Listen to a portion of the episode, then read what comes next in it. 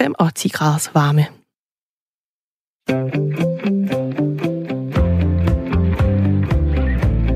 Du lytter til Dagen i dag med Jørgen Koldbæk.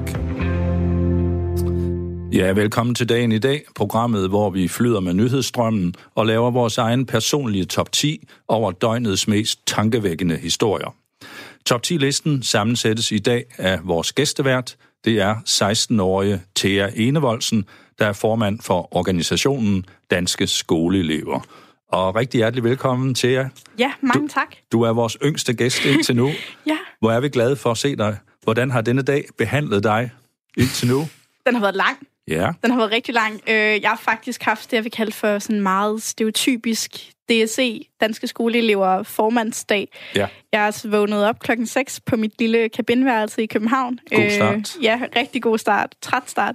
Hvor jeg efterhånden bor fast, fordi øh, folk har ikke opdaget, at der findes mødelokaler uden for København endnu. Mm-hmm. Øh, ja, og så tog jeg fra det der værelse til, øh, til TV2 News. Ja, hvor jeg gav et nyhederne. lille, ja, nyhederne gav et lille medieindslag, og så spurgte jeg egentlig fra TV2 News ind til et møde med Danske Bank, Ja. som vi er ved at lave sådan et øh, projekt i danske skoleelever med om finansiel dannelse. Hvordan kan vi blive bedre til at håndtere penge os elever og reflektere lidt over, hvordan, hvad betyder værdi egentlig, og hvordan kan 2.000 kroner være mere værd for mig som 16-årig, end måske dig, Jern, som ja. Et eller andet. Jeg er over 16. ja, Det indrømmer jeg. Fedt. Øhm, ja. Jeg har så hoppet egentlig fra Danske Bank på et tog, Ja. og kørt her tilbage til Aarhus. Hvor, hvor du bor nu. Ja, hvor jeg bor lige nu. Øhm, jeg er jo egentlig oprindeligt fra, fra Brønderslev Ja. i, i Nordjylland. Dejligt. Dejligt sted. Ja.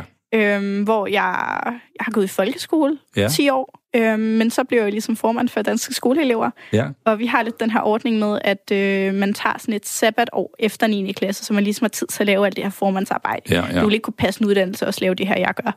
Øhm, og så bor jeg egentlig lige nu på vores sekretariat, vores hovedkontor, hvor øh, sammen med 16 andre vildt seje unge. Spændende, spændende. Yep.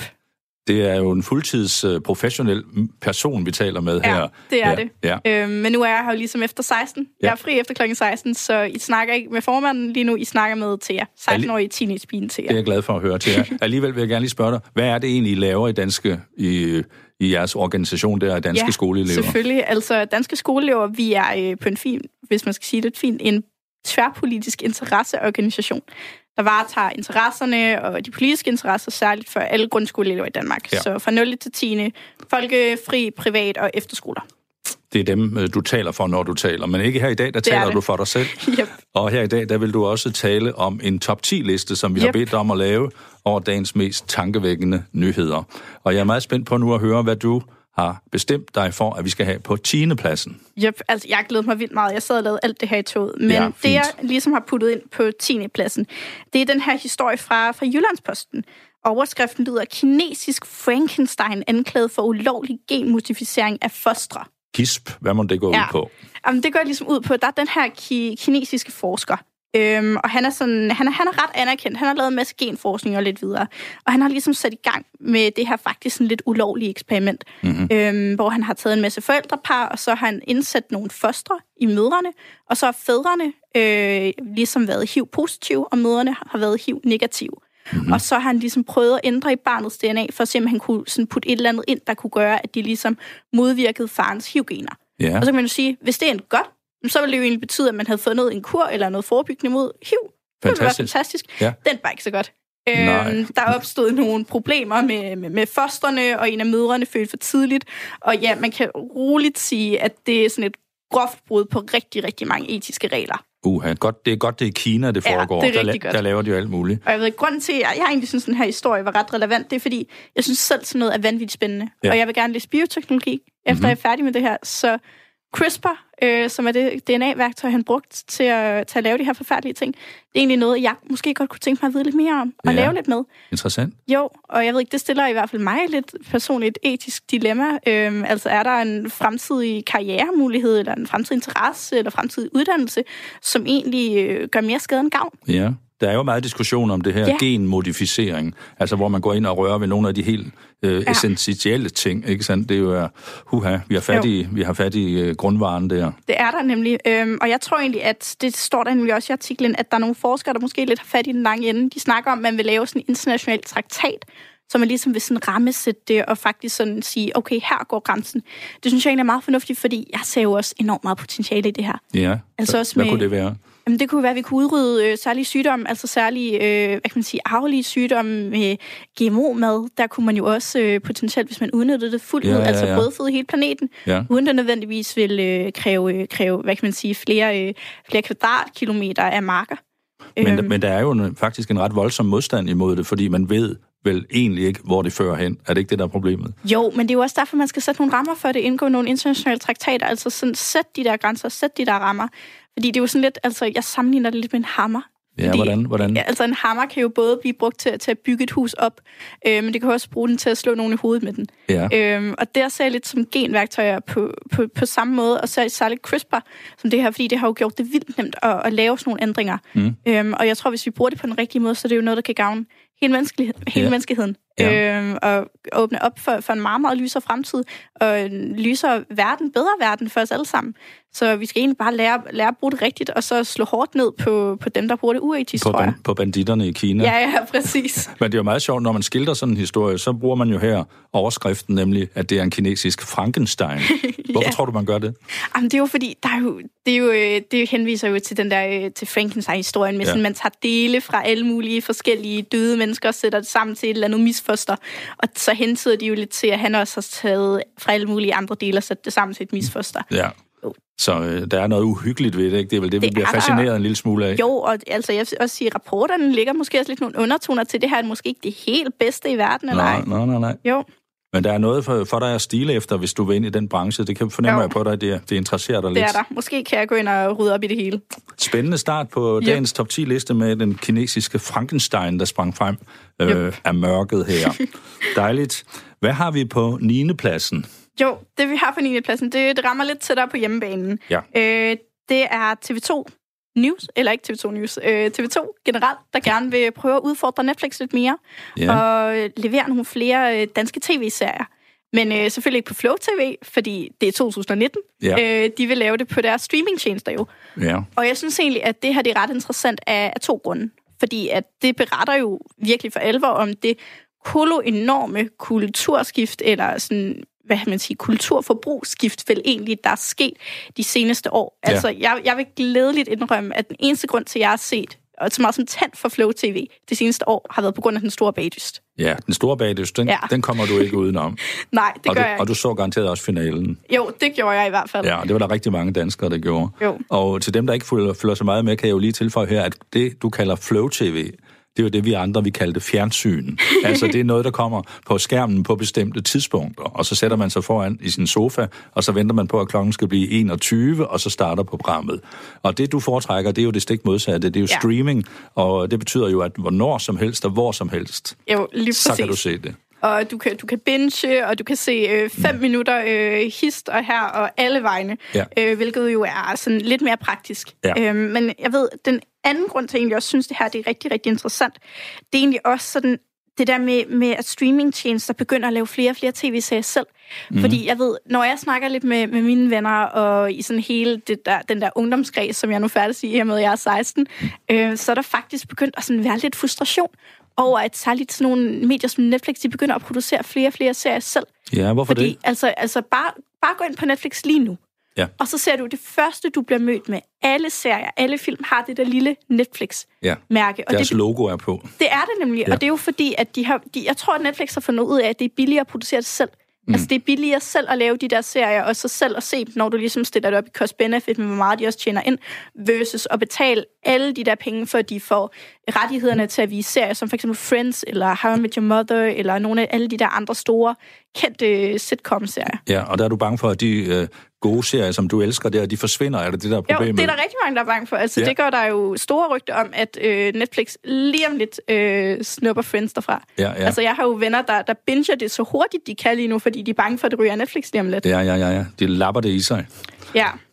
Så du tænker, der, hvad, hvordan øh, ser du så den nyhed, du præsenterer her, at TV2 vil nu selv producere det? Er det en god nyhed, eller en dårlig nyhed, jo. eller hvordan ser du den? Altså, jeg har det sådan lidt med TV2, at det synes jeg egentlig, som, det synes jeg faktisk er en rigtig, rigtig god nyhed. Ja. Øhm, jeg synes faktisk, at... Øh, hvad kan man sige, øh, danske medier, og særligt sådan, hvad kan man sige, danske fiktionsserier er virkelig, virkelig gode. Ja. Øhm, og jeg tror, at det jeg sådan lidt håber på, der sker, det er, at det går ligesom op for folk, at okay, vi kan faktisk ikke reelt se det, vi gerne vil på Netflix, og det er ligesom bare alt deres eget, ja. øh, alt, alt deres egen ting, de presser ned over hovedet på os, og så vender de så lidt tilbage mod sådan noget som TV2, øh, og, det, og det er streaming og sådan noget, fordi jeg ved jeg har bare lidt et, lidt et blødt punkt i mit hjerte for nogle af de der danske fiktionsserier, fordi ja. de, er, de er virkelig, virkelig underholdende, og typisk af fantastisk kvalitet. Og hvad for en er din favorit, hvis du skal nævne en af de serier?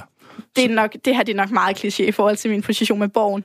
Borgen, ja. Borgen. Den spændende historie fra Christiansborg. Jo, lige præcis. Ja, ja med Sissa øh, Babette Knudsen som den kvindelige minister. Jo, lige nøjagtigt. Ja. Den synes jeg er virkelig god. Det var sådan en af de første sådan, øh, dramaserier, jeg for alvor sådan gik ja. op i. Og den åbnede, den åbnede øjnene for dig for, for de spændende serier. Yep, det, ja. gjorde, det tror jeg, det gjorde den. Ja. Men du øh, hilser det velkommen, at TV2 nu øh, kaster penge og kræfter i at lave flere danske fiktionsserier. Det gør jeg. Jeg kunne måske endda overveje at købe et TV2 Play-abonnement, ja. hvis de bliver rigtig gode, nogle af de titler, de annoncerer. Det må vi håbe, der er en på TV2, der hører, så de straks skal sende dig et tilbud på det. Det må I gerne. Min mail er ten Jeg er sikker på, at det er på vej, det tilbud. Og Dejligt. det var den nyhed, vi fik på 9. pladsen. Det var, at øh, Dansk TV2 vil kaste flere kræfter i dansk drama. Det var en af dagens nyheder, men vi vil også lige høre nogle nyheder, der ikke stammer fra hverken i dag eller i går. Vi vil prøve at gå 20 år tilbage i tiden. Nyhederne for 20 år siden, den 5. december 1999.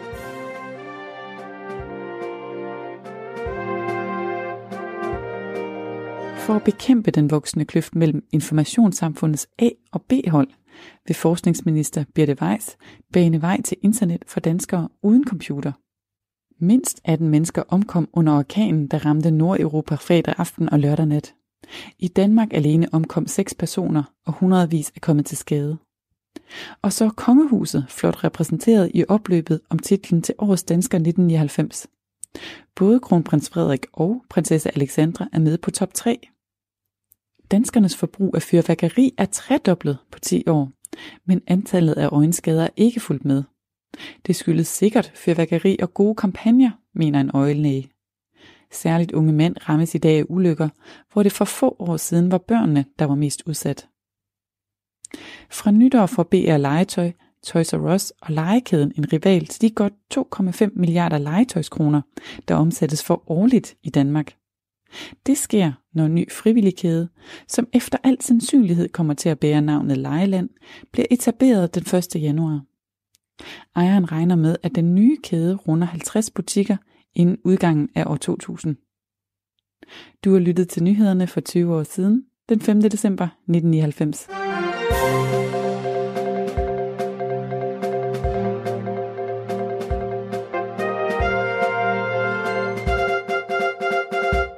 Ja, Thea, her var vi langt, langt tilbage i fortiden. Vi var ah, faktisk langt. fire år før din fødsel. Yep. Så jeg kan ikke spørge dig, hvad husker du særligt fra dette herrens år 1999? Nej. Men jeg, jeg hæfter mig ved en af nyhederne, og det er den, der handler om, hvordan man skal sikre, at internettet kommer ud til alle mennesker i Danmark. For eksempel også nogen, der ikke har computer. Jeg ved, ikke, jeg ved ikke helt, hvordan man forestiller, at det skal ske. Men det siger jo noget om en helt, helt anden tid, ja. hvor det der med internet, det er noget meget, meget eksotisk og fremmed, og der er mange mennesker, mm. der, der ikke, slet ikke er klar over, hvad det går ud på. Ja. Kan du forestille dig sådan en virkelighed? Altså, jeg har jo svært ved at forestille mig det, men jeg har jo hørt nogle, øh, nogle historiske beretninger ja. fra, fra mine forældre og fra mine bedsteforældre og lidt forskelligt. Og jeg kan, jeg kan jo særligt huske min, min far, der meget passioneret fortæller om første gang, de fik en computer hjemme hos ham, og hvordan han sådan spillede computerspil, og det der spil, hvor man sådan med den der bold, ja. som... Øh, pling, pling, pling, ja, det der pling. pling ja, pling, lige præcis. Pling, øh, pling. Det, det var meget, meget stort. Øh, og så den der modemlyd. Ja. jo, lige præcis. Det er lige nøjagtigt sådan, det, det lyder. Ja. Men øh, generelt bare sådan den der tid, hvor, hvor det ikke var så nemt at hive, hive, hive mobil op af, op af telefonen, eller lige hurtigt google et eller andet. Det er egentlig sindssygt, den udvikling, der er sket. Altså, jeg kan jo... Min, min mor, for eksempel, da hun, hmm. skulle, da hun skulle til eksamen, hun, øh, hun, de skulle jo de var så langt frem i skolen, de skulle skrive på computer. Ja. Og hun havde en computer, men det var sådan en kæmpe stor kasse, og med, fysisk, og med et kæmpe tastatur til, og hun skulle også have sin egen store printer med. Mm. Og de skulle jo selv have det med Ja. Og hun blev jo nødt til sådan ligesom at tage skærmen, og tage tastaturet, tage selve computeren og printeren, og læse det hele op på en trillebør, og ligesom gå i skole sådan. Det var en first mover, jo. som man siger, en af, en af avantgarden, der var på vej med trillebøger jo, der. Ja. lige præcis. Det, ja. det er vildt. Det kræver en trillebør at skulle til, kræver en trillebør at skulle til eksamen. Det er eksotiske tider, der ligger tilbage der. Og man kan også huske, når man så gamle film, der var det altid vigtige scener. Det var, når folk kørte i en bil, var forfulgt af nogen, men de havde tid til at holde ind til siden, fordi der var en telefonboks. Så løb yeah. de fra bilen hen til telefonboksen, åbnede døren, kom penge i, sådan, og så drejede de, og så ringede de. Kan du forestille dig den verden? Ja, altså, jeg, jeg, har, jeg har været i London, så jeg har set nogle af de der telefonbokse. Ja, de røde, ja. Ja, men dem tror jeg primært, de beholder for turisterne nu om stunder. Ja. Øh, men det er egentlig også, ja, det, det er ret sindssygt, hvor hurtigt det egentlig er gået. Ja. Også når man tænker på, at Facebook, altså så gammel er det jo ikke, altså så gammel er YouTube jo heller ikke, og så mm-hmm. gammel er internettet egentlig ikke. Nej. Altså jeg synes, at det, det, det er ret sindssygt, hvor, hvor hurtigt, både som, også når jeg tænker sådan, man kender jo godt det der ordsprog med, at, øh, at det, det tager ikke lang tid for noget at blive en vane for enkelte mennesker. Det er egentlig også meget sjovt, at den tendens også, også åbenbart gælder på hele verdenssamfundet. Ja, ja. Altså, der er jo sket ting, helt ufattelig mange ja. ting i, i, i de år der. Det må man, må man virkelig. virkelig sige. Nå, men vi er jo i nutiden, og vi skal høre, hvad du har på plads nummer 8 til os. Yep, det jeg har på, på plads nummer 8, vi skal, vi skal et lille smut til Fyn. Fyn, dejligt. Yep, Fyn, Odense Kommune, øh, de vil gerne have mere Counter-Strike. Altså yeah. mere og mere det her e-sport.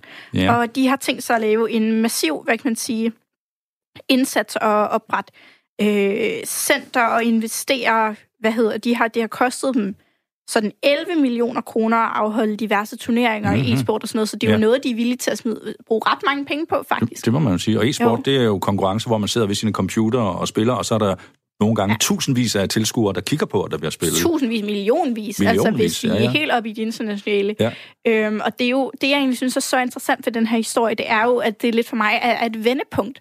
Mm. Fordi at jeg kan jo sådan også huske, altså ældre er jeg jo alligevel ikke, da det der med e-sport og spille computerspil, det sådan for alvor kom op. Ja. Øhm, og der startede det ud med at være sådan, sådan lidt en halvkikset ting. Altså, øh, vi, man havde jo lidt det der billede af sådan nogle gamerdrenge, der sad alene på deres værelser i mørket og Puh. krammede deres kartoffelchips og ja. med en energidrik i den ene hånd. Ja. Øhm, og det var sådan nogle, der aldrig kunne få, kunne få kæreste eller rigtig havde venner eller sådan noget. Men nu har det jo taget et kæmpestort skift og er blevet en, en million, hvis ikke milliard dollar ja, ja, ja, ja. industri, og vi har det danske hold Astralis, der jo vinder kampe Fantastisk. på kampe. Ja, og du kan jo se nogle af de der arenaer, som de jo sidder og spiller, de der store internationale turneringer i. Der er jo næsten flere mennesker, end der er til, der er, der er til landskampe ja, i fodbold. Det er jo en helt utrolig udvikling. Jo, jo det er det. Ja, ja. Øhm, og det, det, er også sådan lidt, giver jo også noget status, altså at være øh, e-sport, øh, at være e e-sport gamer, ja, eller ja, e-sports gamer, ja. udøver. Det er også et nyt ord, et nyt ord, vi har fået jo, jo, i sproget. Hvad laver du? Ja, gamer. Jo, lige Man kan være professionel gamer, for eksempel jo. også, ja. ja. Præcis, men sådan, jeg vil faktisk, det er faktisk forkert at sige gamer, tror jeg lige præcis ja. her, fordi det er jo en e-sport udøver. Ja. Fordi det er jo også noget, man tager meget seriøst. Altså dem der, der spiller det professionelt, de, de sidder jo netop ikke bare og krammer pose med kartoffelchips og sidder og drikker energidrik hele tiden. De laver og har, jo også... Og har bumser. Ja, lige præcis. Altså, de laver jo også, øh, de lægger jo også meget vægt på, at de også skal være fysisk trænet. Mm-hmm. Altså, de også skal mm. træne kroppen for at være klar i hovedet, og meget af det handler jo også om sådan, det der med at træne den strategiske ja, muskel ja, ja. og sådan noget. Ja. Altså, jeg har prøvet at spille, jeg har prøvet at spille Counter-Strike, og det er jo vildt svært. Altså, du skal, du garanteret, skal, garanteret. Jamen, du skal jo have styr på reflekserne, du skal have styr på, på strategien og ja, ja, ja, ja. taktikken for sådan rigtig at vinde de der kampe. Ja, ja, ja. Og interessant er det så nu, at du fremhæver her, at Odense vil være en slags spydspidsby ja. i Danmark, og være med til at uddanne og øh, raffinere hele, det, hele den verden jo, her. Præcis, og der tænker jeg særligt tillykke til min fætter, der også bor i Odense Kommune. Ja, hvad hedder øhm, han? Han hedder Marius. Marius, det yep. lyder som en rigtig gamernavn, Marius. Jo, men det kan han også godt lide, og det kan hans øh, to små brødre egentlig også. Ja. Øhm, og han har også været lidt involveret i nogle af de her, øh, hvad kan man sige, e-sportsindsatser, og vi har det også der, jeg kan da også huske, da der for sådan hvad, to-tre år siden blev oprettet e-sport gamerhold i min egen ungdomsklub i Brønderslev. Ja da, det breder sig jo. Det breder sig rigtig, rigtig hurtigt. Over hele landet. Yep. Men super, at vi fik her en øh, fin øh, 8. plads, Odense, som en e-sportsby. Yep. Du lytter til Radio 4. Ja, og vi er godt i gang med øh, dagens top 10 liste over de mest tankevækkende historier i dag, og det er 16-årige Thea Enevoldsen, der er formand for organisationen Danske Skoleelever, der tager os stille og roligt op af ranglisten her. Og vi er jo faktisk nu nået op til syvende pladsen. Yep, det er vi. Og på syvende pladsen, der øh, skal vi lige også hoppe lidt ind i Instagram. Fordi her handler det om, øh, om en dansk rapper, der hedder Tessa. Ja. Og jeg tror, hvis jeg lige skal sætte lidt par ord på, på Tessa til alle dem, der måske ikke følger med så meget på Instagram-musikscenen, så er Tessa sådan lidt definition af en, af en upcoming artist. Mm-hmm. Hun kom ligesom ud af det blå her i 2019 og uploadede nogle videoer af sig selv på Instagram, hvor hun rappede og freestylede lidt øhm, og sådan noget, og det gik bare virkelig viralt. Og, Shubang. Shubang, virkelig. Og inden man havde set sig om, så havde hun udgivet tre singler, der har over, over en million streaminger, alle sammen. Flere samlede. Hun har, jeg tror faktisk, hun er oppe på fire singler eller sådan noget nu. Ja. Øhm, og hun havde sin, øh, hendes live-debut, altså første gang, hun spillede live for et publikum. Det var på Roskilde Festival. Tag lige den. Det er ret stort, og hun er også Flot. booket for Roskilde næste år. Ja. Og hun bliver kendt den næste danske rapdronning. Ja. Og hun er sådan lidt en Vestegns pige, og mm-hmm. hvad kan man sige, bryster så meget og rapper om hendes hårde baggrund og kommer fra et hårdt miljø. Øhm, og der er faktisk sket det, at der er nogen, der har delt de her intime billeder af hende. Mm-hmm. Altså billeder, hvor hun render rundt øh, uden særlig meget tøj på, Ja. som der også lidt står her i artiklen, og hvis også noget med, hun, hun rører en joint eller et eller andet. Og man ved ikke helt, hvem der har delt det. Altså, Nå. det er ligesom bare blevet sendt rundt til forskellige øh, private og gruppechats og sådan noget, sådan som den slags nu spreder sig. Ja. Og grunden til, at jeg egentlig synes, at det her det er værd at bide så mærke i, fordi det her fænomen, det er jo desværre ikke unikt. Øhm, det, er sket for, mm. det er sket for folk, jeg kender, det er sket for veninder, vi har haft Umbrella-sagen. Øhm, Ja. Men grunden til, at jeg synes, at det her fænomen er, den her historie er særlig vigtig at fremhæve, det er en reaktion. Og hvad er den? det til at gøre, hun politialmænder. Og hun går offentligt ud på Instagram og siger, at det her det er ikke i orden. Det her det er dybt. Det, hun siger faktisk, det er dybt fucking ulovligt. Ja. Og det synes jeg er så fedt, hun gør det. Ja. Det synes jeg er en helt rigtig reaktion, fordi det vi jo egentlig ville have set før, eller sådan som jeg ligesom før har oplevet nogle af de her cases, der har været med kendiser, der har fået delt nøgenbilleder af sig, eller et eller andet, så går de ligesom i eksil. Ja. Og så lader de den lidt dø ned, og kommer måske ikke rigtig med et svar, og siger sådan lidt svagt, åh, det er god kål eller et eller andet. Men her har vi en, en offentlig figur, en meget upcoming kendis faktisk, der har et, stort ung publikum, der går ud og siger, det her er ikke i orden, det her er ulovligt, det er politianmelder jeg. Ja. Og det synes jeg er et fantastisk signal at sende, og det håber jeg også lidt kan være et tegn på, at hele den her delingskultur og det, det her forfærdelige fænomen, der har været med deling af nøgenbilleder og sådan noget, at det faktisk er lidt ved at vende. Mm-hmm. Øhm, og vi kan bevæge os hen mod en retning, hvor det her ikke bliver acceptabelt. Og hvor, når det rent faktisk sker for dem, så har du også modet og, og muligheden for at anmelde det her. Ja, der har jo også været ført nærmest kampagne imod det, og man Ja. prøver virkelig at udbrede kendskabet til, at det går ikke, og det er ulovligt, og man bliver straffet for det. Der er jo faktisk nogen, der bliver Ja. straffet for det. Det er der. Ja, Øh, og, rigtig, rigtig mange unge, altså flere hundrede unge, tror jeg faktisk blev straffet Ja. i forbindelse med Nemlig, eller i det nemlig. mindste sigtet. ja, skulle man så ikke tro, at alle vidste det nu, faktisk, at den går bare ikke? Jo, det, det, ja, det vil jeg jo også sige, Jørgen. Øhm, men der kan jo ske, folk kan, kan være dumme en Ja. gang imellem, og nogle gange kan man ikke lige indse det. Altså nogle gange så, så virker øh, tænkeren deroppe ikke lige altid. Nej. Og, men jeg synes, at jeg tror, at vejen frem for at det her fænomen bliver totalt udryddet, det er lige præcis det her. Altså det er jo øh, offentlige personer og, Ja. og meningsdannere og offentligheden, der, der siger fra, Og, her er det og der gør et, noget ved det. et idol, der står op og siger, det finder jeg mig ikke i. Et idol, en kæmpe upcoming kunstner, som Ja. altså, har et enormt ung publikum. Jeg synes, det er Ja. fantastisk godt Og en stjerne på Roskilde Festival. Lige nøjagtigt. Altså Ja. på, godt, på godt ungdomslægen. Kæmpe skud til Tessa. Sådan, og Yep. det, og det var på syvende pladsen i dag. Super Yep. fint. Vi kigger lidt tilbage i tiden igen, og vi vil prøve at høre nogle nyheder, der er 10 år gamle. Nyhederne for 10 år siden, den 5. december 2009.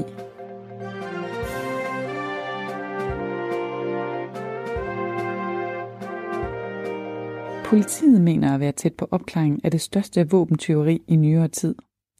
Flere våben er dukket op i bandemiljøet, og 100 våben er fortsat skjult. Flere tror nu på menneskeskabt global opvarmning.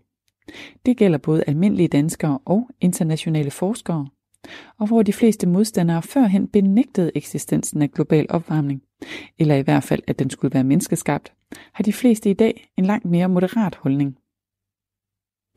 Ligestillingen har det skidt i Danmark. Rigtig skidt. Det mener IT-journalist Dorte Toft i sin nye bog Lykkelig i Nørdland. Danmark ligger nemlig helt i bund, hvis man bevæger sig ind i naturvidenskabens verden og ind på universiteternes såkaldte hårde uddannelser. Der er kun én kvindelig fysikprofessor i hele landet, mens der også er mangel på kvinder blandt både studerende og forskere. Og så berettes der om, at arbejdstilsynet i flere tilfælde godkender overarbejde. Det kan give anledning til bekymring, påpeger flere. Derudover er Holland, Cameroon og Japan offentliggjort som Danmarks modstandere i den indledende gruppe ved VM i fodbold. Du har lyttet til nyhederne for 10 år siden, den 5. december 2009.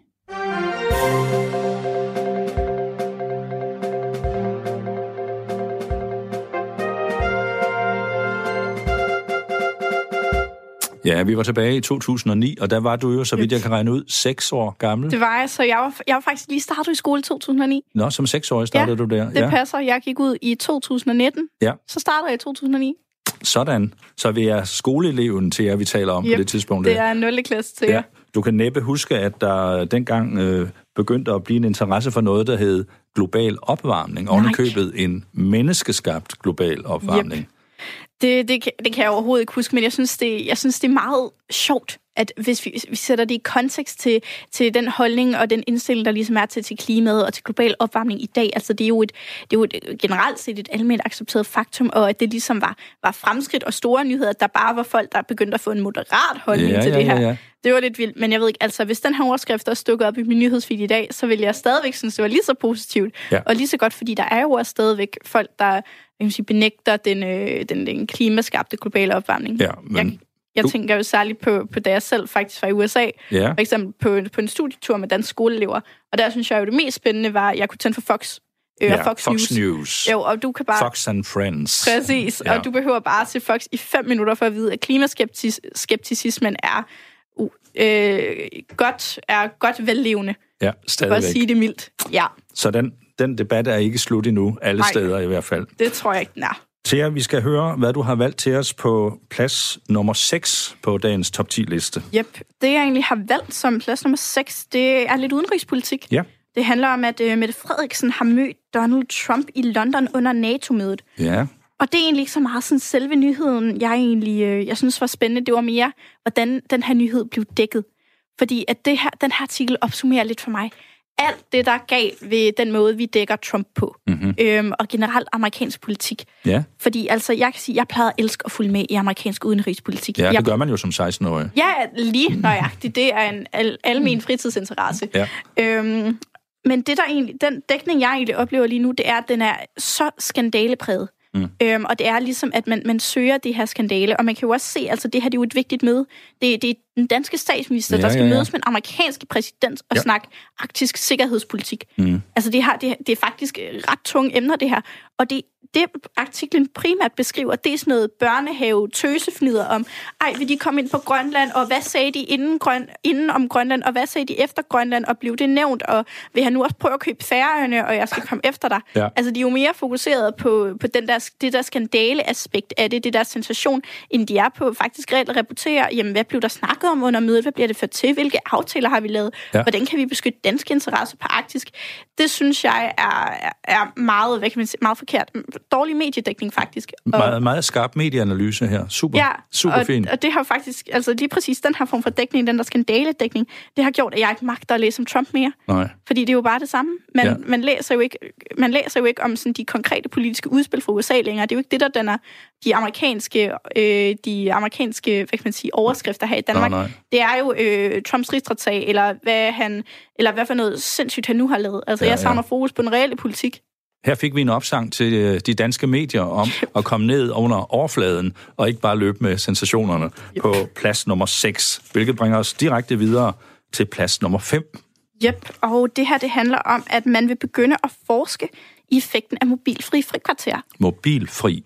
Yep, Hvad er det nu, det betyder, mobilfri? Jamen, det betyder, at du ikke, øh, du ikke har din telefon i frikvartererne. Altså, de er frie Gisp. for mobiler. Gisp. Yep.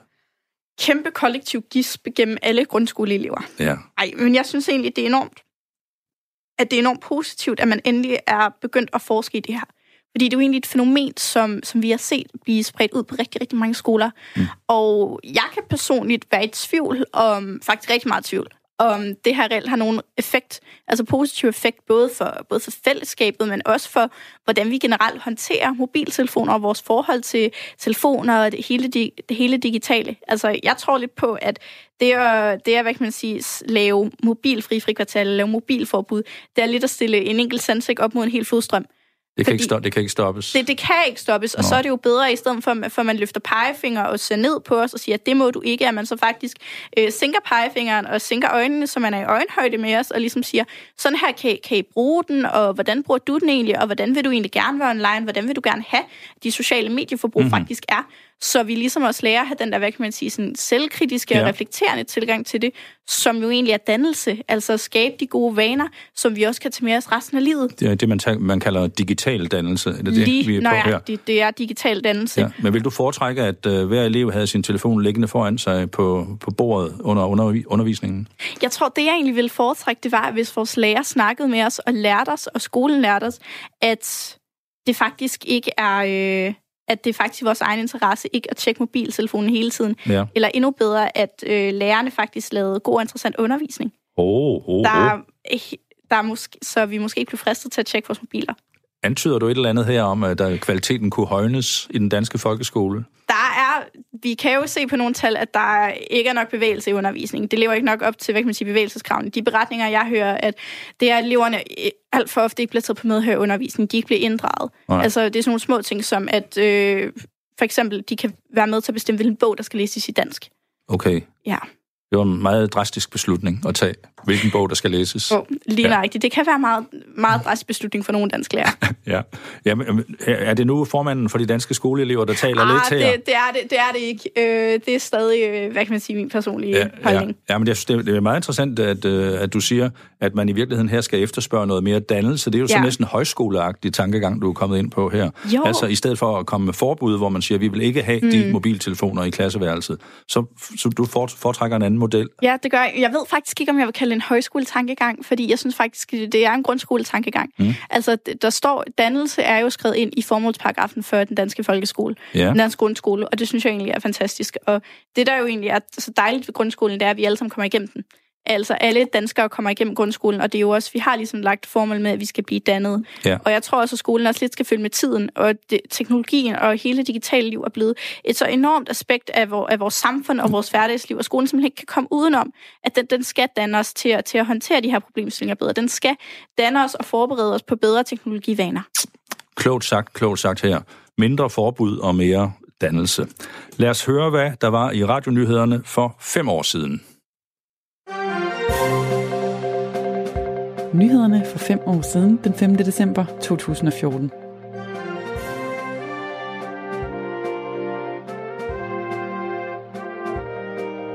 Landets kommuner sparer på velfærden til børn og ældre. Tusindvis af sosuer, lærere og pædagoger er sparet væk. Film har ændret 50 års fortielse. Den indonesiske her er aldrig blevet stillet til regnskab for drabet på en million mennesker.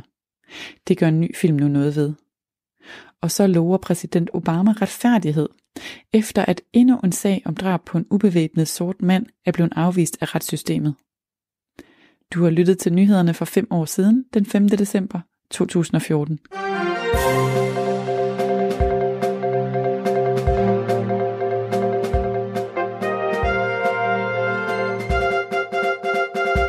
Ja, her hørte vi, at kommunerne ville spare på velfærden dengang. Der vidste man jo ikke, at der skulle komme en ny rød finanslov, som vi lige har fået Nej. i Danmark. Det gjorde man ikke, og jeg, jeg, jeg, jeg står egentlig også bare glad for, at, jeg, øh, at vi er i 2019 lige nu, og vi lige har fået øh, stejle på skoleområdet, kan jeg jo stå og, være, stå og være ret glad, fordi vi har jo fået øh, ret mange millioner kroner, og i 2023, tror jeg, hvis det er, hvis jeg husker rigtigt, mm. der får vi også den berygtede folkeskolemilliard yeah. øh, endelig tilført. Øh, så jeg ved ikke, når jeg kigger tilbage på Fortunes nyheder, så tror jeg bare, at jeg er glad for, at der endelig kommer lidt økonomisk prioritering af vores allesammens skole. Ja, du fornemmer, at det går fremad der i øjeblikket? Det gør jeg. Jeg ser i hvert fald en, øh, jeg ser i hvert fald en lysere fremtid øh, forud nu, end jeg måske ville have gjort, hvis øh, jeg var engageret i skolepolitik, eller vidste, hvad der foregik omkring mig rent nyhedsmæssigt ja. øh, tilbage for nogle år siden. Og vi springer fra nogle år siden frem til den absolute nutid, nemlig dagens fjerde plads på top 10-listen over tankevækkende nyheder. Yes, og den her, den er, den sat særligt nogle tanker i gang hos mig. Og det er en halv million øh, eremitkrebs, ja. som er blevet fundet døde. Små, små, søde eremitkrebs. Ja, og de er blevet, de er blevet fanget i plastikaffald ja. i sådan nogle tropiske øgrupper. Og det er, jo, det er jo faktisk lidt forfærdeligt, når du ligesom læser om, hvordan de her eremitkrebs, de dør. Fordi ja. at der er ligesom en af dem, der vil kravle ind i en plastikflaske, fordi mm. de tror, der er noget mad eller et eller andet derinde. Og ja. så kan de ikke komme ud, og så dør de derinde. Og så den der døde eremitkrebs tiltrækker sig flere eremitkrebs. Og så bliver, fortsætter den der proces ligesom. Altså man har fundet sådan 500 eremitkrebs i en plastikflaske. Ja, ja, ja. Det er jo sindssygt. Forfærdeligt. Masse død. Ja, og for mig at se, altså det her leder jo tankerne direkte hen på, på hele klima debatten og ja. hele klimaspørgsmålet. Ja. Og altså, jeg må sige, jeg fik det ret dårligt ned i maven, da jeg sad og læste den her historie, og så sad med, mine, med min engangs plastikflaske uh-huh. ved hånden. Ja, den var ikke god. Nej. Øhm, og for mig at se, så, så viser det her egentlig også, at vi skal begynde at tænke lidt mere over særligt vores plastikforbrug. Mm-hmm. Og jeg er jo ret meget på Instagram, som ja. en 16-årig teenage pige nu er. Og der er der særligt begyndt, har jeg lagt mærke til, at komme den her sådan, nye form for klimabevægelse, der hedder sådan zero waste, hashtag ja. zero waste. Og det handler ligesom nul om... affald. Nul affald, ja. ingen affald. Og der er målet ligesom, at du skal producere så lidt affald som overhovedet muligt.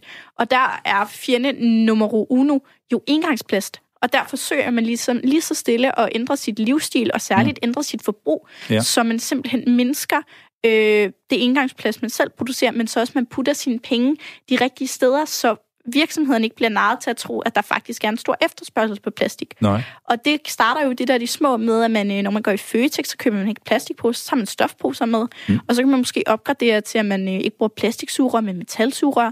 Man ikke bruger en engangsplastikflaske, som jeg var lidt dårlig til i dag, ja, ja. men så bruger en drikkedunk, du kan ja. genbruge. Og så måske også, når du går ned i Føtex igen, så når du skal putte dine æbler op i mm. kurven, så tager du ikke den der tynde plastikpose, men så tager du måske en stofpose. Ja. Og sådan kan man jo ligesom fortsætte og langsomt bytte al indgangsplast ud af, hvad kan man sige? Det er de, de små hjem, ting, simpelthen. Forbrug. Ja, det er de der små handlinger, ja. der simpelthen der sig op. Øhm, og det er personligt en bevægelse, jeg synes er enormt inspirerende. Og også noget, jeg sådan, hvad kan man sige, sådan selv lidt prøver at efterleve. Jeg har jo for nylig i en københavnsk sådan miljøagtig, miljøbevidst butik købt sådan en shampoo bare, ja. som er sådan shampoo uden, øh, uden plastikemballage. Ja, uden, ja, så det, den er ikke flydende, går jeg ud fra. Jo, nej, det er, sådan, det er sådan, ligesom en sæbe, bare, bare lavet af shampoo. Ja. Så kommer den i pap, som du kan genbruge, ja. og så skal du ikke smide de der plastikflasker ud fra shampoo. Ja.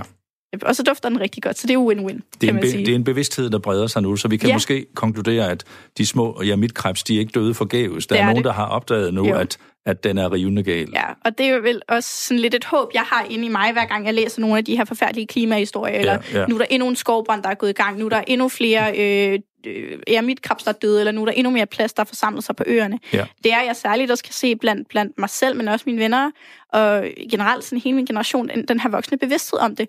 Og man bevidst vælger at gå, at gå i genbrugsbutikken i stedet for H&M, eller Nemlig. man bevidst vælger at, at for eksempel kotte lidt kød ud af sit, øh, ud af sit forbrug. Jeg er jo selv blevet, blevet vegetar på grund af hele den der klimabølge. Også du?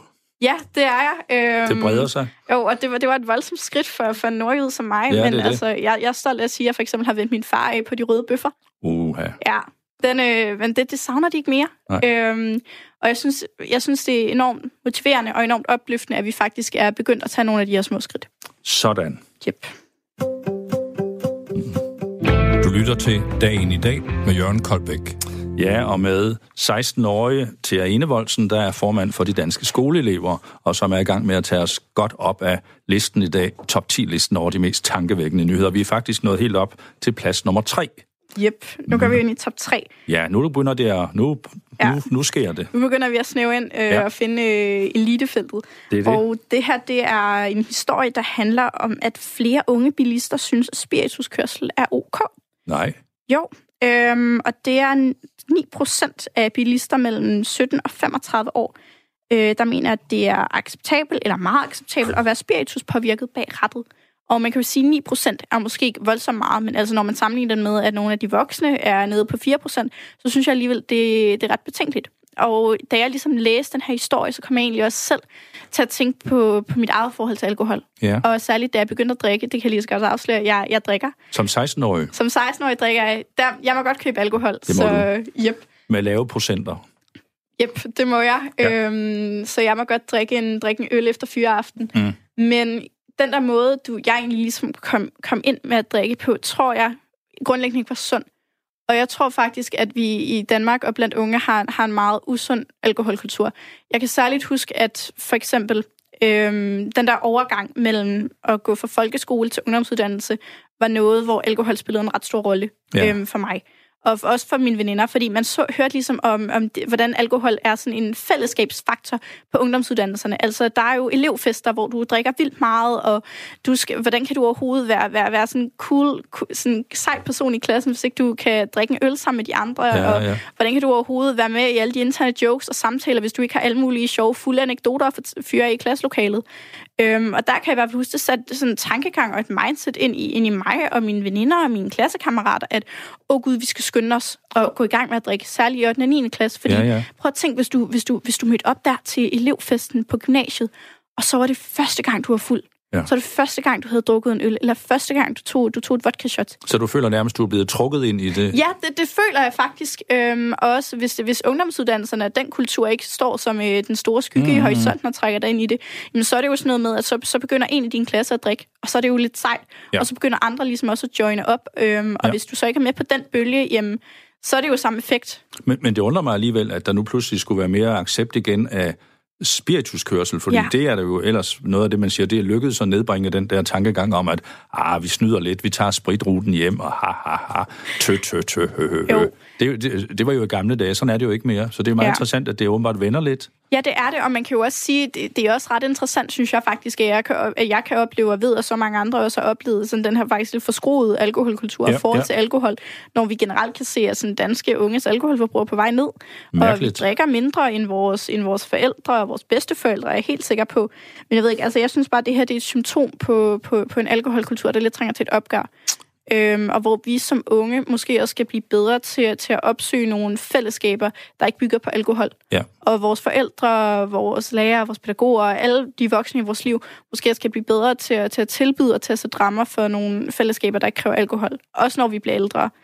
Og generelt også blive bedre til at have snak med alkohol om med os. Ja. Fordi det er jo det værste, man kan gøre som, som ung, det er at gå, gå ud i byen uden at have sat nogle rammer med dine Ja, forældre. ja, ja. Det er fint, du, du rejser et advarselsflag her, Ja. både over for spritkørsel og over den generelle holdning til alkohol. Og det gjorde du her på tredjepladsen på dagens top 10-liste. Nu skal vi lige have det sidste tilbageblik til fortiden. Det er nyhederne for et år siden. Nyhederne for et år siden, den 5. december 2018.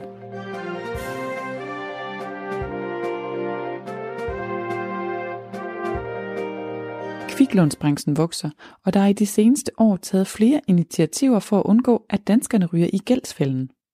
Men de har været uden effekt, lyder kritikken.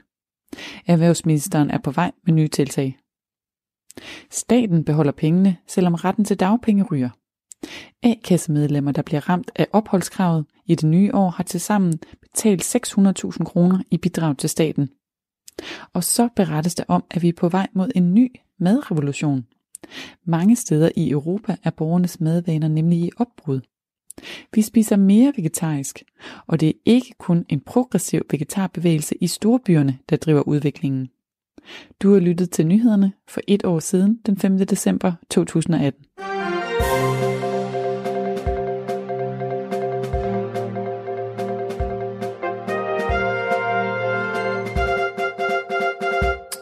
Ja, til her fik vi spændende stof, Yep. der var et år gammelt. Jo, og det kan jeg jo faktisk godt huske. Ja, det kan du i hvert fald Ja, huske. det og, kan jeg.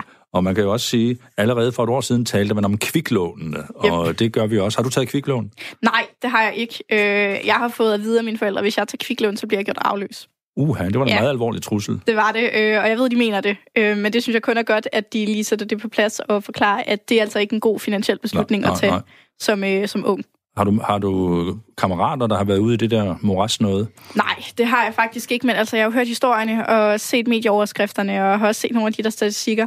Så man kan sige, at der er et enormt behov for at altså, have den der sådan, finansiel dannelsesnak med os ja, unge. der har vi dannelsen igen. Jo, lige nøjagtigt, men altså, jeg, jeg bruger dannelse, fordi jeg synes, det er sådan et godt begreb. Altså Ja, det der ja. med, med at forberede os til virkeligheden. For mig så rummer dannelse det der med forberede os til noget øh, i øjenhøjde med os, og med os, hvad kan man ligesom sige, på, på medhør. Ja, ja, og det var faktisk det, du var til møde om i Ja, formiddags med Det, det var Danske lige præcis Bank. det, jeg var. Tør du godt gå ind i Danske Bank? Du ved jo, det er nogle banditter, dem derinde med deres øh, hvidvask. Ej, det her det er deres øh, CSR-afdeling, så det er ikke helt dem, der er banditterne. Nej, nej. Øhm, de, de var rigtig, rigtig søde, faktisk. Ja, og der talte I i virkeligheden jo om finansiel dannelse, ja, gjorde I ikke? det var lige præcis det, vi gjorde. Altså, Ja. ja. Dansk Skole er vi jo netop i gang med, med, at, med at lave og udvikle sådan et projekt, øh, der handler om, at vi skal klæde eleverne bedre på til at tage nogle bedre finansielle beslutninger. Ja, ja. Fordi en ting er, og det kan vi jo faktisk godt se, at en ting er, at du, du ved, hvad, hvad procenter er, og hvordan du kan udregne procenter, men mm. det betyder ikke, at du kan beregne din skat.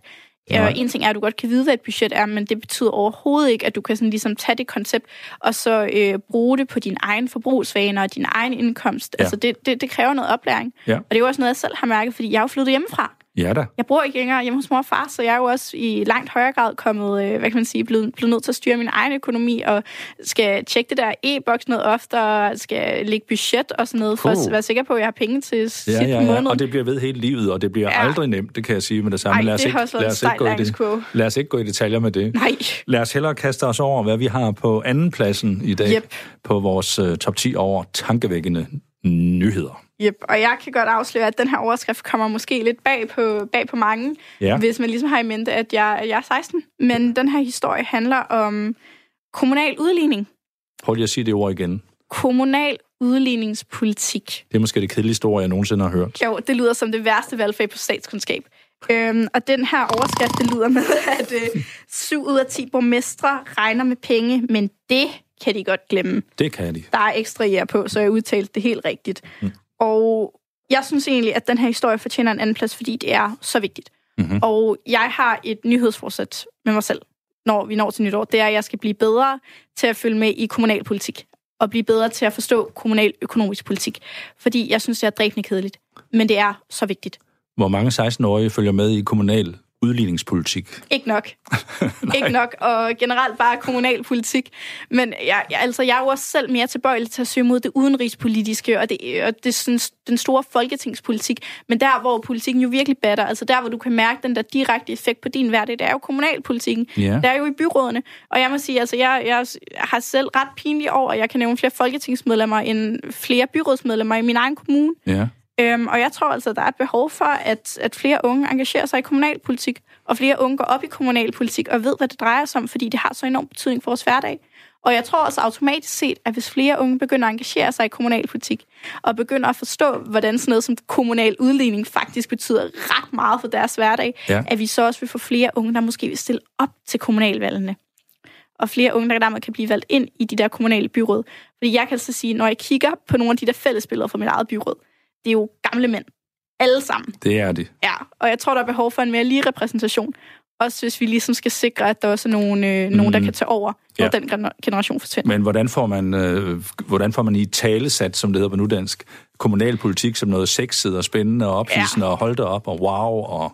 Det ved, det ved jeg faktisk ikke, men jeg har, men jeg har faktisk lidt et godt bud, ja. fordi at der kan vi jo vende lidt mod sådan noget som Holbæk Kommune, og de har jo de har den yngste borgmester i Danmark lige nu. Ja, hvor gammel er øh, Christina den? Hansen, og jeg, jeg tror hun er 24, mellem mm. 24 og 26 år gammel. Ja, flot. Ja, virkelig, virkelig ung, og det, hun egentlig har gjort, det er, at hun bruger de sociale medier i hendes borgmesterarbejde. Ja. Altså, du kan følge med i hele hendes hverdag på Instagram og på hendes Instagram-stories, og hun rykker ud, øh, hun rykker sit borgmesterkontor hver, hver anden uge, og hun er i praktik hver tirsdag hos nogen rundt omkring øh, i kommunen. Og jeg synes egentlig, at den der meget, meget progressiv kommunikationsindsats, hun bruger, hun, hun, hun henvender sig ligesom til de unge, øh, til hvor de unge er på, på de sociale medieplatforme. Det synes jeg egentlig er et rigtig godt eksempel. Altså, jeg ved for eksempel, at der lige har været øh, budgetforhandlinger i Holbæk Kommune, ja. og at folkeskolen har fået et løft med 5 millioner. Det er, fordi jeg følger hende på Insta. Hvor mange ved det? Det ved alle dem, der gør det, som jo. du gør. Fantastisk at høre en 16-årig tale for den kommunale udligning, og for yep. at man skal gå ind i kommunalpolitik. Og det, det var man. på plads nummer to i dag. Radio 4 taler med Danmark. Ja, til Ane Voldsen. Uh, uh, uh. Yep, og... Nu er vi ved at være oppe på toppen. Det er vi. vi er ja, til... Der er koldt på toppen, men hvad finder vi ellers deroppe i dag på yep. plads nummer et? Altså på toppen af poppen, der ja. har vi øh, en artikel fra Sound Venue, som er sådan en musikmedie. Ja. Og der er overskriften Kig tilbage på dit personlige musikår og år 10 med Spotify Wrapped. Spændende. Yep. Og hvad, hvis man, hvad går det ud på? Ja, altså Spotify, det er jo øh, musikstreaming-tjeneste, ja. som mange kender til, og nok også mange bruger. Ja. Og Spotify Rap, det er sådan et koncept, de har kørt i sådan, hvad, sådan tre års tid efterhånden, hvor de ligesom samler øh, dit år i musik. Så de laver sådan med sådan en rigtig flot grafik og det hele samler, okay, hvor mange minutter musik har du lyttet til, hvilke kunstnere har været sådan din top 10, hvem har du lyttet mest til, hvilke sange har du lyttet mest til, hvordan har din musiksmag og din musik øh, sådan valg af kunstners sang ændret sig fra års, årstid, for eksempel. Ja, ja, ja. Øhm, og hvilke genre har du været mest oppe i og sådan noget. Og så, person, så gør de ligesom personligt til hver enkelt bruger. De kortlægger dig fuldstændig ja, i alle detaljer. det gør de. Og der er, ligesom, der er også to mm-hmm. grunde til, at jeg har valgt den her historie. Ja. Et, det, det fylder hele mit Instagram-feed og alle mine Snapchat-stories lige nu. Altså, det er jo designet til, at du kan bare med et klik ja. kan poste nogle af de der flotte grafikker med alle de seje nye indie-kunstnere, du har lyttet til. Og... Som du selv har fundet? Ja, ja, som mm. du selv har fundet, og mm. som ingen bare kender til endnu. Og Nej. du kan også vise, at du lytter bare med på alle de der et-navne, og du har best... Eller hvis du er sådan den der type, der synes, det ikke er fedt at være mainstream, så kan du se, jeg har bare overhovedet ikke lyttet til nogle af Nej. de der store kunstnere, der er på streaminglisterne. Men det kunne jo også afsløre, at du i smug hører Bamse og Kyllingssang, eller du hører Jotlebjerg. Hallo, hvad så? Det vil du jo selvfølgelig aldrig poste. Nej, Nej det vil, du, vil du ikke det. det. Det giver ikke statuspoint. Det er jeg ked af at sige, Jørgen. øhm, men så også den anden grund til, at jeg har valgt den her historie, det er også fordi, at alle mine persondata-alarmklokker, yeah. som jeg vil sige er lidt begrænsede, men de er der, mm. de bimler jo bare over det hele. Yeah. Fordi det er jo virkelig, virkelig mange data, der er samlet her. Altså, det, det er jo hele mit app-forbrug, ja. øhm, som de faktisk har kortlagt, og som de gemmer og de sammenligner jo faktisk de her data, de her musikdata, øhm, fra, fra 2019 helt tilbage til 2016. Så jeg får i hvert fald også personligt lyst til lige at, at finkæmpe mm, Spotify's mm. persondatapolitik og finde ud af, hvor, hvor meget har de egentlig på mig, og hvor, meget, og hvor længe gemmer de det egentlig. Og så synes jeg egentlig også, det er en sjov tendens, at vi i GDPR-samfundet kan være så oprørske over, over Facebook og Facebooks behandling af mm-hmm. vores persondata. Og så snart nogen nærmest nævner Facebook nu i hvert fald, så er man sådan, åh, de djævle heks. Ja. Men at det lige pludselig er ok at have vores persondata, gemme vores persondata, hvis du smider en lækker grafik på og gør, så mm. du kan poste direkte på Instagram. Du føler dig lidt bundefanget der? Jo, det, det gør jeg, og jeg ved, jeg synes måske, det er sådan lidt, øh, lidt dobbeltmoralsk mm. på, på et eller andet punkt. Og jeg samler, savner måske lidt den der, den der outrage over det. Ja, I, men så kan man selvfølgelig også sige, hvad vil der egentlig ske ved, at de kortlagde dit musikforbrug? Helt ærligt. Altså, du kan vel godt gå i graven ud, uden at være panikslagen over, hvad du gennem et helt liv har hørt af musik, eller hvad? Og det kan jeg nok godt, men igen, det handler om det der med, at man måske ikke lige er klar over, hvor mange data de faktisk har på dig. Eller man måske ikke nødvendigvis har lyst til det. Øhm, altså, jeg kan i hvert fald sige, at der er måske nogen sådan, jeg ved ikke, jeg tænker også særligt på for eksempel, at der jo også findes, hvad kan man sige, politiske podcast yeah. på Spotify, og der har bestemte holdninger og et eller andet, og jeg kunne i hvert fald nemt forestille mig, at der for mange mennesker vil være en eller anden form for, hvad kan man sige, usikkerhed ved, at Spotify vidste, at du lyttede til lige præcis det her politiske podcast, eller at de ligesom ud fra det, det du mm. lytter, Øh, også med musik, der findes jo også politisk musik, kan sådan finde bestemte, hvad kan man sige, politiske ja. holdninger. Ja. Og når det ender i, hvor det nu end ender, så hvis vi skal blive lidt konspira- konspiratorisk-agtige... Det skal vi, det skal ja. vi. så kunne det jo måske godt ende i nogle, i nogle hænder, der er ikke helt rigtige. Ja, det er, jo, det er jo det. Men det er jo meget jævnligt oppe, det her med, at hvorfor lader vi os alle sammen registrere frivilligt på den ja. måde? Og man ved jo godt et eller andet sted, at det er galt. Men alligevel, der er jo ikke nogen, der gør det virkelig oprør, og det, og det vil jo betyde, at man ikke brugte det. Jo, det er jo rigtigt, men det er jo fordi, vi lidt har... Vi lidt, jeg tror, at der er rigtig mange, der ubevidst har lavet en eller anden form for prioritering, eller vi som samfund har lavet en prioritering. Og der har vi jo ligesom prioriteret, at, øh, at vores, hvad kan man sige, personlig komfort, og det der med, at det skal være nemt det hele, det er vigtigere, end at vi har yeah. kontrol over vores egne oplysninger og vores egne data. Yeah. Og den prioritering har jeg egentlig fint med, med at, at du kan lave. Yeah. Øhm, og jeg laver den der også nogle gange, gerne og øh, også meget bevidst for eksempel, men det skal også bare være muligt for dem, der ikke har lyst til at lave den prioritering. Nemlig. Ja. Og det fik vi sat på plads her på førstepladsen i dag, på yep. en fantastisk top 10, som du har lavet til os. Mange fantastisk tak. til jer. Fantastisk. Jeg vil jo gerne lige her til allersidst høre, hvad du egentlig forestiller dig, at fremtiden bringer. Fordi, som du selv ja. har fortalt, du er 16 år, du er gået ud af folkeskolen. I øjeblikket har du et år, hvor du arbejder mm. som organisationspige yep. i danske skoleelever. Det hvad jeg. forestiller du dig, der sker, når du er færdig med det år? Hvad skal du studere? For ja. jeg er sikker på, at du skal studere. Det, det skal jeg. Hvad skal du studere? Altså, jeg kommer lidt ind på det, men planen er ligesom, at jeg flytter tilbage til, til Brønderslev, Godt. hvor min familie også bor. De vil rigtig gerne have mig hjem. Øhm, og så starter jeg på, på et gymnasie. STX yeah. er planen indtil videre. Og så vil jeg gerne læse noget bioteknologi, og så vil jeg, så må jeg se, hvad tiden bringer. Ja. Jeg bliver jo ofte spurgt sådan, om skal du ikke være politiker eller ende som statsminister? Ah, det, skal Men, du ikke lidt? Ah, ej, det tror, jeg, det tror jeg ikke, jeg skal. Altså, hvis der er noget, det her job har lært mig, så er det, det er en hård levevej. Ja. Det er en hård chance, og jeg ved ikke, jeg tror, mit, mit hjerte ligger hos det naturfaglige. Det, det er virkelighedsnært. Du vil ind i laboratorierne, du vil ned i... Uh, jo, jo, men det kan jeg jo forholde mig til. Jeg elsker, ja, ja. at du kan spore de der effekter, du kan lave i laboratoriet til, til ting, der faktisk påvirker øh, vejret, eller ja, får planter ja, ja. til at gro. Det synes jeg er enormt inspirerende. Ja, ja. Så du ser, at vejen den går tilbage til Brønderslev. Vi støtter alle, der bor i Nordjylland. Dejligt, yep, dejligt, det dejligt. Vi jeg har selv en fortid i Nordjylland. Herligt. Fedt. Og derefter noget gymnasie, noget universitet, noget biotek, og til sidst statsminister. Sådan regner jeg med, det kommer til at gå. Nej, det tror jeg ikke helt. Det altså... tror jeg. Det var en stor fornøjelse at jo. have besøg af dig her i vores uh, studie jo. i Aarhus. Held og lykke med det hele Mange videre tak. frem. Og tak fordi jeg måtte komme. Det var en kæmpe fornøjelse. Du var meget velkommen, og det er hermed uh, givet, at vi er nået til vejs ende i denne udgave af dagen i dag. Vi er tilbage igen i morgen. Nej, ikke i morgen, der er det jo fredag. Vi er først tilbage igen på mandag. Vi sender mandag, tirsdag, onsdag, torsdag kl. 17.05. Programmet her var produceret af Paseo for Radio 4. Mit navn er Jørgen Koldbæk. Jeg har kun tilbage nu at sige tak for i dag. Tak for i aften, kan vi næsten sige nu. Og på genhør i næste uge. Om et øjeblik er der nyheder på Radio 4.